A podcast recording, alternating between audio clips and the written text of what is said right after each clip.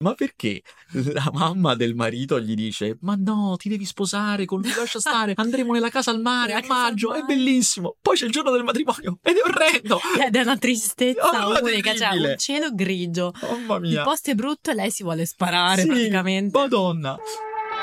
Nel primo anno di una nuova direzione per la mostra del cinema di Venezia, con un programma messo insieme in soli 4 mesi, lo stesso ci sono in gara Birth, Io sono Sean di Jonathan Glazer, Il castello errante di Howl di Hayao Miyazaki e Ferro 3 di Kim Ki-duk. Eppure a vincere sarà un film ben più tradizionale, Il segreto di Vera Drake di Mike Lee. Questa sarà un'edizione cruciale per la creazione dell'era moderna dei festival di cinema e per capire in quale senso possiamo partire da un momento preciso di quel festival di Venezia. Un momento come non se n'erano mai visti fino a quel punto. La sala perla della mostra del cinema di Venezia è strapiena e fuori c'è una lunga fila di persone che non entreranno. Questa volta non è per la presentazione di un film del concorso o un fuori concorso di un grande autore, è per un film della retrospettiva, Viva la foca di Nando Cicero. A volerlo è stato un pool di critici cui è stato affidato Italian King of Bees, così si chiamava la retrospettiva, con la consulenza di Quentin Tarantino, che è al Lido non con un suo film, ma per accompagnare questa selezione di film e incontrare alcuni dei suoi maestri, come Freda, Fulci, Di Leo e Deodato. Come scriverà poi lo storico Giampiero Brunetta, è il quarto stato del cinema italiano che si prende per la prima volta la scena a Venezia. Ma è anche la dimostrazione più flagrante del nuovo corso che vuole imprimere alla mostra Marco Müller, direttore appena nominato, superando la concorrenza di Giancarlo Giannini e Gabriel Garcia Marquez, e dotato di ambizioni molto più grandi di chi l'ha preceduto. Le nomine hanno tardato. Müller ha quattro mesi per fare tutto il programma, anzi tre, perché una questione burocratica lo tiene fermo per un mese. Lo stesso, alla fine, l'edizione del 2004 è davvero la prima di una nuova era. Müller dà subito un'impronta personale. Non sono più presenti gli evidenti e forti compromessi politici nella selezione e, non curanti della possibile opposizione critica, da subito viene mescolato cinema alto e basso, il tratto che distinguerà tutta la direzione Müller. La maniera in cui mette insieme grandi autori, film popolari e cinema da tappeto rosso è un modello per lo spettatore post-televisivo di inizio anni 2000 e, di colpo, allarga il bacino cui la mostra può ambire, portando tutti gli altri festival, con il tempo, ad adeguarsi. È una mostra di colpo più giovanile e sfrontata e la stampa sembra avvertirlo. Ovunque sei di Michele Placido è accolto da una delle più sfrenate e incontenibili risate di scherno durante la proiezione di tutta la storia della mostra di Venezia, e quando sono partiti i titoli di coda, scrive Alberto Crespi sull'Unità, il film è stato sommerso da un marimoto di fischi che ha rischiato di provocare ai palazzi veneziani più danni del moto ondoso.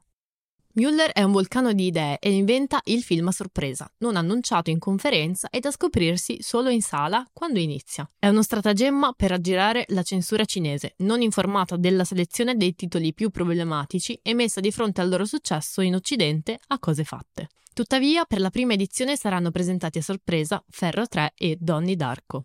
Ma quella del 2004 è anche la mostra in cui, sul modello della Kenzen des Réalisateurs, nascono le giornate degli autori, sezione parallela voluta dalla Biennale e affidata alle associazioni degli autori e dei produttori indipendenti italiani, guidata da Giorgio Gosetti. E soprattutto quella in cui anche in Europa comincia a vedersi un altro tipo di cinema orientale. Non solo c'è Hayao Miyazaki con Il castello errante di Howl, ma anche Johnny To, uno dei più promettenti talenti coreani, Kim Ki-duk con Ferro 3 e il futuro vincitore di Leone d'Oro, Jia Zanke. Molto meno innovativo sarà il verdetto. Vincerà Il segreto di Vera Drake di Mike Lee, film rapidamente dimenticato e scarsamente considerato anche all'interno della filmografia del regista. La giuria l'ha adorato e in una mossa che in seguito sarà vietata, assegna al film sia il Leone d'Oro che la Coppa Volpi alla sua protagonista Imelda Staunton. In molti criticano, pochi apprezzano. Come Positive che scrisse, Müller ha saputo riunire in poco tempo una delle migliori selezioni mai viste in un grande festival da qualche anno. Alcuni giustificano i problemi con il poco tempo a disposizione per preparare. Tutti però notano una cosa. Per la prima volta alla mostra ci sono i film che desideravano i selezionatori e non quelli che vengono da pressioni e raccomandazioni.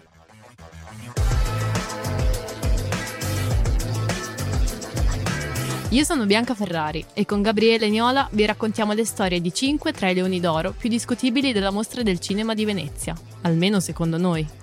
Questo è Road to Venezia, un podcast di bettace.it. Il segreto di Vera Drake di Mike Lee, un film totalmente dimenticato, potremmo dire altamente dimenticato. Abbastanza, sì, Dimenticabile sì. soprattutto, almeno dal mio punto di vista. Totalmente, perché ha il classico allure del film col tema giusto, perché è la storia di una donna che nella Londra del 1950 aiuta altre donne ad abortire, chiaramente in maniera illegale con sistemi casalinghi mm-hmm. eh, abbastanza efficaci, nel senso che non è una macellaia, non è una che va a fare male alle persone, come spesso si vede nei film dove ci sono questi aborti clandestini, ma anzi lo fa in una maniera abbastanza indolore, almeno per quello che vediamo, però poi chiaramente nel film a un certo punto una volta va male. Mm-mm. Sì, esattamente. Il film si basa gran parte, più della metà forse, su uh, cosa fa lei nella sua vita quotidiana prima che capiamo che cosa fa effettivamente. Sì, esatto, ma diciamo che uh, lo, lo capiamo dopo un sì, dopo un po' dall'inizio, però diciamo prima che la becchino, perché poi il momento di svolta è quando arriva, si presenta la polizia. Diciamo che sostanzialmente per buona parte del film noi non sappiamo cosa faccia questa donna oltre alla la donna delle polizie, perché il suo, lavoro, il suo lavoro quotidiano è quello, lei va a fare le pulizie nelle case dei ricchi, lei viene da un quartiere povero ed è una donna dotata da questo grande cuore, no? Ci viene sempre fatta Mamma vedere come quella che chiede al vicino se vuole un pasto caldo, che ha sempre l'attenzione di me- questa cosa molto inglese di mettere sempre su il bollitore a qualsiasi occasione per fare un tè, che ha sempre il sorriso in faccia nonostante le difficoltà, ma a un certo punto capiamo che lei fa anche qualcos'altro, una sua amica la aiuta in questa cosa, le fornisce delle clienti, diciamo, e le dà l'appuntamento Vera non prende nessun soldo da questa cosa, anzi la, l'amica le chiede dei soldi. Ci fa la cresta. Ci fa la cresta, poverina, e, e, va a fare queste operazioni, poi lei non ha più contatti con le sue clienti, niente. Kelp Street. Sa dov'è? Nora. Ne ha già sette di figli. No, e non ce la fa. Tu ce la faresti? E suo marito non c'è? Io penso di sì. Solo che non sa controllarsi, è evidente. Grazie. Povera donna. Le sta bene? Non le vuoi delle sardine per tua madre? A un certo punto però succede che una cosa va male. Esatto, quindi ci sarà una denuncia, la polizia si presenta a casa sua, lei viene trascinata al commissariato per un interrogatorio e qui c'è l'apice di quello che possiamo, eh, diciamo, considerare kindness porn. Cioè, tutti in questo film sono le persone più buone del pianeta, tutti nella famiglia di Vera Drake, tutti i suoi vicini, tutte le sue clienti, sono persone di una bontà e di una mh, tendenza a volersi bene, aiutarsi a vicenda e a cercare sempre il risvolto migliore nelle cose, il mondo dove vorremmo vivere. Diciamo che l'unica forza antagonista forse è il figlio, che è l'unico che quando scopre sì, cosa fa la madre è scandalizzato. È scandalizzato. Ma addirittura nella stazione Però... di polizia quando gli fanno l'interrogatorio la poliziotta si commuove per sì. quanto questa donna dice dice ma io, ma io lo faccio per il bene, io non sapevo perché.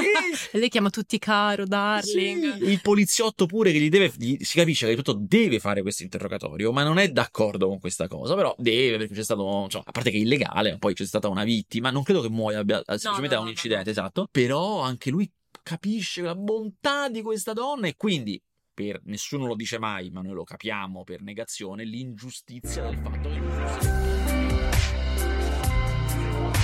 Road to Venezia è un podcast condotto da Bianca Ferrari e Gabriele Niola e prodotto da Gabriele Niola per bedtaste.it, disponibile per gli abbonati a Bedtaste Plus. I brani Alphaville e Soen sono di Le Piccole Morti per Ghost Factory Records and Arts. Trovate tutte le informazioni su plus.bedtaste.it.